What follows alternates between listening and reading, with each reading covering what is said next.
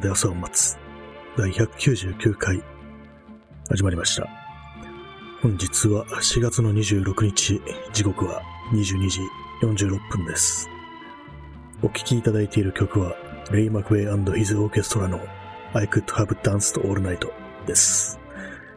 はい、えー、始まりました。4月の26日ですね。緊急事態宣言から1日経った今日なんですけども、皆様はいかがお過ごしでしょうか？そんなこと言って始まったんですけども、特にコロナの話をするわけでもなく、街の様子の話をするわけでもなく、えー今日はあのインスタグラムの話をしようかななんていうふうに思うんですけども、あのインスタグラムでね、この相互の人と言ってもまあやりとりはしてないんですけども、コメントとかの、その人があの、ストーリーズで、このコロナをいかに乗り切ってるかっていうようなことを書いてて、それはあの、まあ、ストレートにタイマーっていうようなことを書いていましたね。もちろん合法な国なんですけども、多分アメリカとかその辺だと思うんですけども、そんなようなことを書いていて、やっぱりこう、閉じこもってるとそういうもんやらんとダメだなっていうことなんですかね。まあそのタイマーをやるのと映画をひたすら見るっていう、それでこう乗り切ってるっていうようなことを書いていて、まあそれまあ見たのはだいぶ前なんですけども、今はどうなってるかわからないですけども、あのニューヨークでワクチンを打ちに行くとタイマーがもらえるっていう、そういう、なんていうか、インセンティブが発生してるらしいということらしいですね。どうなんですかね？やっぱああいうものもらえるとなると、行く人も多いんですかね？まあせっかくなんかもらえるんなら行くかみたいな感じで、普段そういうものを吸ったりしない人も行くのかななんていうふうに思ったりして、今吸うって言いましたけども、確かあれってなんかいろいろ使い方みたいのがあるんですよね。料理したりとか、そんなことが、いろんなまあ摂取の仕方があるっていうふうに聞いたことあるんですけども、なんかあのよく映画とかで見るのはあのタバコみたいにして吸ってるなっていうのを思うんですけども、私がこうタバコを吸わないもんで、まあああいうのを見るとなんかこう、タバコと、タバコみたいにはこう、なんか苦しくなったりとか、咳込んだりしないのかなっていうふうに思うんですけども、どうなんですかね？実際、タバコと違うのかなっていうようなことは思うんですけども、まあわかりません。まあそしてまあアメリカで、ニューヨークではまあそういうようになってるってことで、でもすごく使えるものなのかななんていうふうに思ったりするんですけども、どうなんですかね。この今後の世界というものはどうなっていくんですかね。ああいうものが普通に合法になるんだろうかっていう。そしてまあアメリカで起こったことは日本でも起こるなんて言いますから、日本でもそのうちっていうか、まあ、遠い未来かどうかわからないですけども、ありになるっていう、まあそんなようなこと言ってる人も聞くんですけども、わかんないですね。なんか逆に厳しくするみたいなことをなんか、ちょっと前のニュースで、日本で、なんかそんなようなことが企てられてるみたいなことを目にしたんですけども、まああんまりそのニュースの記事はよくわかん、見なかったんでわかんないですけども、そうなんですかね。まあ今頃ニューヨークの皆さんは、こう、もらったタイマーを摂取して、こうリラックスしてるんですかね。なんか一時期こう、ニューヨークもひどいありさまで、私があの、フォローしてる、ニューヨーク在住の写真家の人とかが、本当にこう、まあ亡くなった人が、まあもう担架に乗せられて、まあその、埋葬する暇もないみたいな感じで、こう、病院みたいなところにずらっと並べられてるっていうような写真をアップしてたんですけども、それ見てちょっとかなり怖くなったんですけども、今はだいぶマシになってるんですかね。結構本当イタリアだとか、もう結構去年の今ぐらいですかね、かなり悲惨なありさまで、そうもこの世の終わりかみたいなそういう空気が出てたと思うんですけども、今はなんかあんまり、こう、そういうニュースも流れてこないんですけども、結構な不思議ではありますね。あと、ま中国よりも日本の方が、なんか死者が多いっていうの、まあさっきちらっとあのツイッターに流れてきたのを見たんですけども、本当なんですかね。なんかあんまりこう自分もそのコロナ関連のニュースというものをあまりこう見なくなってしまい、ワクチンのこととかもよくわかってなくって、どうなんだか、まあ、わからないんですよね。一体何が起きてるのかもう把握するなんか元気もないみたいな感じになっちゃってて、それはいかんなと思うんですけども、さらに今度はなんか、インドの変異株が、こう、まあ、日本に入ってきているということらしいですけども、そのことに対してかなりこう、まずいんではないかみたいなことを書いてる人がいて、まあ、変異してるっていうことで、まあ、やばいっていう感染力高いのか、それとも致死率が高いのか何なのかわかんないですけども。なんで結局あれですね、コロナの話になってしまってますけども。まあ、このポッドキャストというものは、ある意味ね、このコロナと共にあるような感じですからね、去年の8月半ばに始まったということで、まあ、当然、まあ、コロナ禍において、まあ、そういう、ポッドキャストをやるっていうことの背中を押したなんていう感じで始まったんですけども、結構いろんな人が、このコロナ禍においてこういうふうな配信を始めたっていう、すごいたくさんいますよね。私も前まではそんなにポッドキャストは全然聞かなかったんですけども、たまになんかそのツイッターの人でツイキャストとかやってると見たりってことはありましたけども、こんだけもう皆さん始める人が多くって、で、まあ、これは毎度チェックするぞみたいな風な人たちが、放送がこう出てきたのは初めてでしたね。まあ、それぐらいですかね、このコロナ禍においてあった良いことというか、まあ、一つのきっかけになって、そういう、ちょっとした動きみたいなのが起きたっていう、まあ、それぐらいかななんていうふうに思うんですけども、あとはまあ、あとはまあ悪いことですよね。まあ、手洗うようになったぐらいとかですかね。風邪とか、ひかなくなっまあ、ひか、引いたらちょっとびっくりしますけど、今の段階で。まあ、もともと私、あの、風邪とかそんな引くタイプではないんで、あれなんですけども、まあ、いいことというか、まあ、怪我、不幸中の幸いみたいな感じで、何かしらのそういう動きみたいなものは若干はあったっていうことですかね。まあ、あと、まあ、悪いことといえばなんか人間関係狭まったなっていう、かなり人間関係が狭まったななんていうような感じなんですけども、皆様いかがでしょうか。あの先日からあの、まあ、ちょっと本の話ですけども、えー、本を読み始めて、エリザベス・ストラウトという人の作家のオリーブ・キタリッチの生活っていうのを読み始めて、これはまあ全然、その最初の一章ぐらいしか読んでないんですけども、これあの、アメリカの北部ですかね、北部に、北部で、に暮らしてるこう、ちょっと気難しい数学の先生女性ですね。まあ、それがあの、オリーブ・キタジという、まあ、このタイトルになってる人の名前なんですけども、その人のこう日常の暮らしとか、周りの人間とか、人間ドラマとかね、そういうものを書いてるらしいんですけど、私の友人がこれは面白いっていうような感じで言ってたんで、ちょっとだいぶ経ちましたけども、改めて、改めてじゃないや、こう手に取ったわけですね。これ結構あの、いろんなところで話題になってたみたいで、ドラマ化もされてるようですね。これあの、フランシス・マクドーマンドっていう、あの、昨日だったか、あのアカ、アカデミーの、ね、撮ったあの、ノマドランドの主役の人ですね。その人が、こう、主演でドラマ化されてるっていうことで、まあ確かにそのフランシス・マクドーマンドっぽいよなっていう感じはありますね。結構そのオリーブ・キタリッチという人は、まあ気難しいと言いましたけども、結構まあズケズケと物を言うっていうタイプで、はっきりと、かなりまあちょっと口が悪いみたいなところもあるっていうような感じのね、キャラクターらしいんですけども、私はまだ最初の方しか読んでないんで、あんまりその、オリーブ・キチャリという人があんま出てこないんですよ。その夫の方がまだ最初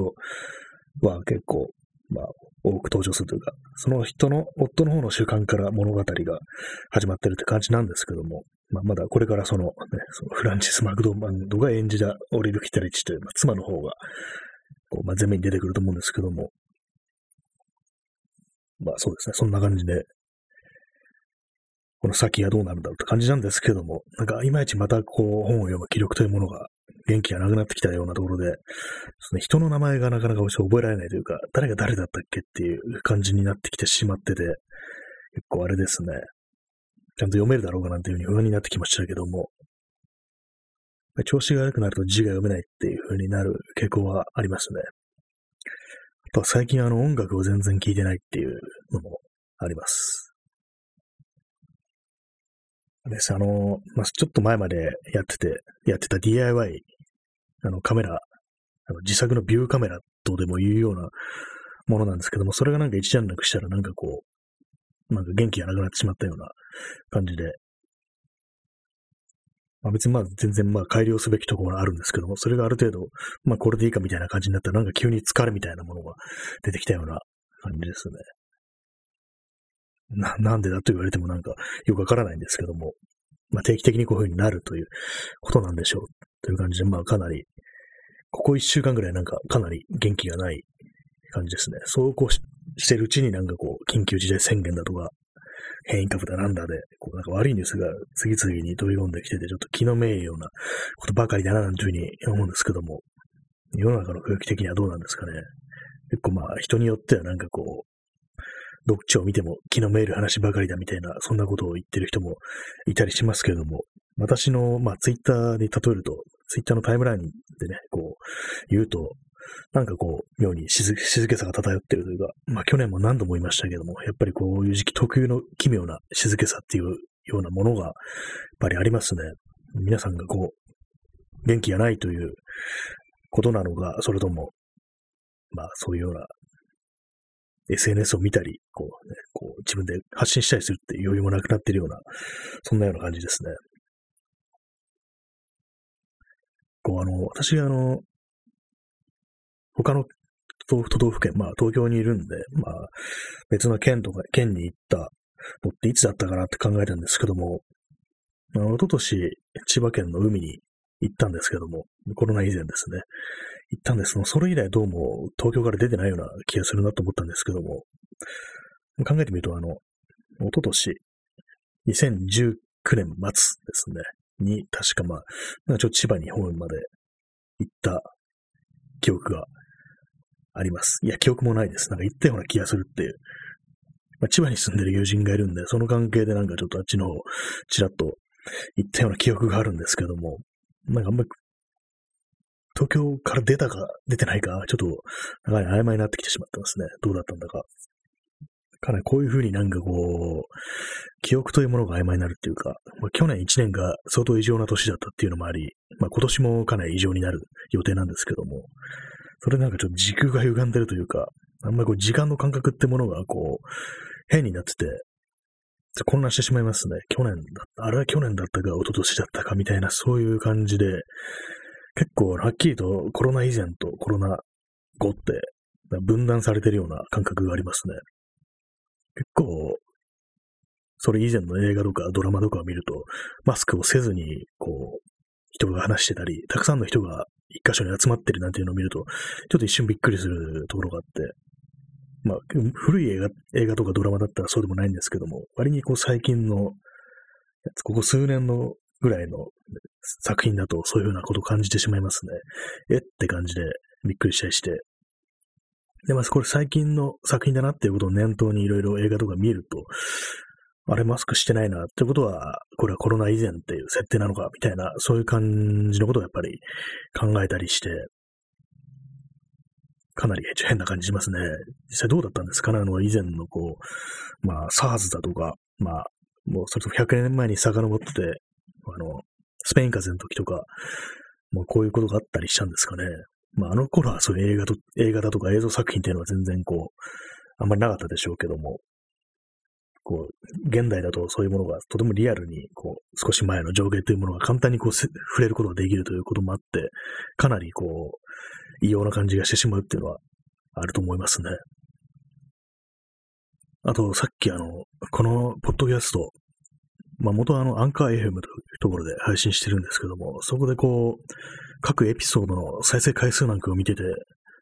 思ったんですけども、やっぱりこう、ポッドキャストっていうのはエピソードタイトルによってこう再生回数が採用されるっていう。まあ私の放送はそんなにまあ再生回数多くないんで、それほど大きな違いではないですけども、それでもまあ多少なりともこう、タイトルによってこう、再生回数に地味に差が出てくるなっていうのを、それに気づきましたね。やっぱりちょっと興味引きそうなタイトルだと、やっぱり少し、こう、再生回数が多いっていう。具体的に言うと、あの、少し前の、まあ、多分2、3週間前のあの、草薙剛の幻の発言を追うっていうタイトルの回は結構多かったですね。まあ、多いと言っても30回ぐらいなんですけども、そういう感じで、こう、ちょっと、あ、なんだろう、これはみたいなのがあると、こう再生されやすいっていうのは感じます。やっぱり自分が他の人の放送とか聞くとき、やっぱりどうしてもエピソードのタイトルで、これはなんかちょっと面白そうだなみたいな感じに思うんで、やっぱりまあどうしてもそういう、まあ、避けられないなっていうこともあり、そう考えてみると、こう、まあ、なるべく面白そうなタイトルをつけるっていうのも大事なのかななんてに思ったりするんですけども、まあ問題はこの放送の中身がそんなに面白いことを言ってないという回もまあまああるんで、結構まあ日常報告というか、そういう感じで別にこう、興味深いとまではいかないようなどちらかというと、まあ、寝るのにちょうどいいみたいな、そんなような感じの放送内容になってしまってることもまあまああるんで、まあ、そういう時嘘をついて、ね、タイトルで釣るなんてこともちょっとあれかなというふうに思ったりするんですけども、まあそういうところ少しでも工夫して、なんとなく、こう、まあせめてもう少しわかりやすいようなタイトルにするのもいいのかなというふうに思ったりします。まあ草薙剛の幻の発言なんて言われたら結構まあ気になりますからね。自分でもそう思いますね、それは。何を言ったんだろうなんていう感じで。幻の発言ですからね。まあ実際あの結構幻の発言っていう内容でしたね。あれはあの、具体的に何ていう発言だったかというと、僕は絶対に戦争に行かないっていう、まあまあまあ重めの発言っていうのがあって、それがあのネット上にあまりこう、証拠がないというか、その発言に対する対する言及というものがなくって、で2、3の、もう2つ、本当に2つぐらいのそのブログだとかコメント欄での言及みたいなのしかなかったというわけであって、まあ、実際あったかどうか、その発言本当にあったのかどうか、それを証明するものはないという話でしたね。まあ、そのコメントだけが、ブログ記事とコメントだけが、そのクリス・サイエンス用紙の戦争いかない発言というものを裏付ける、ただ二つの証拠みたいな感じになったという話だったんですけども、まあ、私も実際にその発言を耳にしたことはなく、そのテレビで見たことはなく、ネットニュースみたいなものでどっかで見たんですけども、まあ、こう探ってみるといろいろあるなっていうふうに思ったりしました。以上、草薙剛情報でした。はい。えー、今みたいにちょっと茎を入れるのはいいかもしれないですね。やっぱこのアンカー FM っていうのは広告を入れられるんですよね。スポンサーシップっていうものがあって。でそれやってるとどうなるんだろうと思ってさっきちょっと調べてみたんですけども、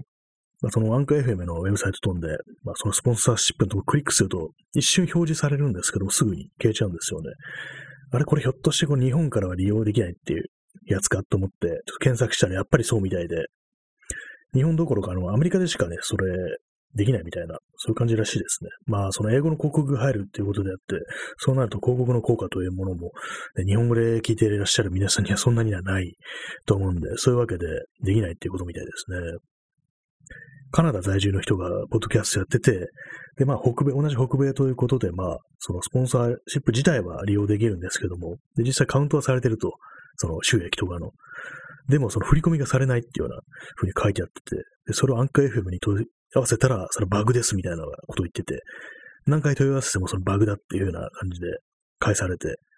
まあ結局はまあ無理なのかなみたいなことを書いてましたけども、なんか、あれですね。そうなると、北米にしかこう、意味がないという。まあ、こう、世界中繋がってるように思えても、いろいろまあ、なんだかんだで障壁はあるっていうことでしたね。まあ、広告というものは、あれですかね。まあ、やっぱ国だとか、地域だとか、そういうものにある程度縛られてしまうっていうのはありますけども、確かにまあ、日本に住んでる私がこう、海外の、アメリカのお店とかね、そういうものの広告が入ったりしてもいけませんからね。構あの、インスタグラムとかでその手の広告がありますけども、ローカルのお店の広告っていうのがたまに入ってくるんですけども、いや、意味ないんだよな、みたいな。自分はね、こう、日本に住んでて、そんなアメリカ住まいじゃないんで、私はそのお店はあんまりこう、あんまりっていうか、まず行かないんですよっていうね、ことを思ったりするんですけども、なかなかその辺は難しいところですね。まあこういう、まあ、ポッドキャストのね、収益だとかなんかそういうものっていろいろあるみたいですけども、確かなんか、ちょっと前に、ちょっと前というかかなり前ですけども、数ヶ月前に見たんですけども、まあ、サブスク的な感じで、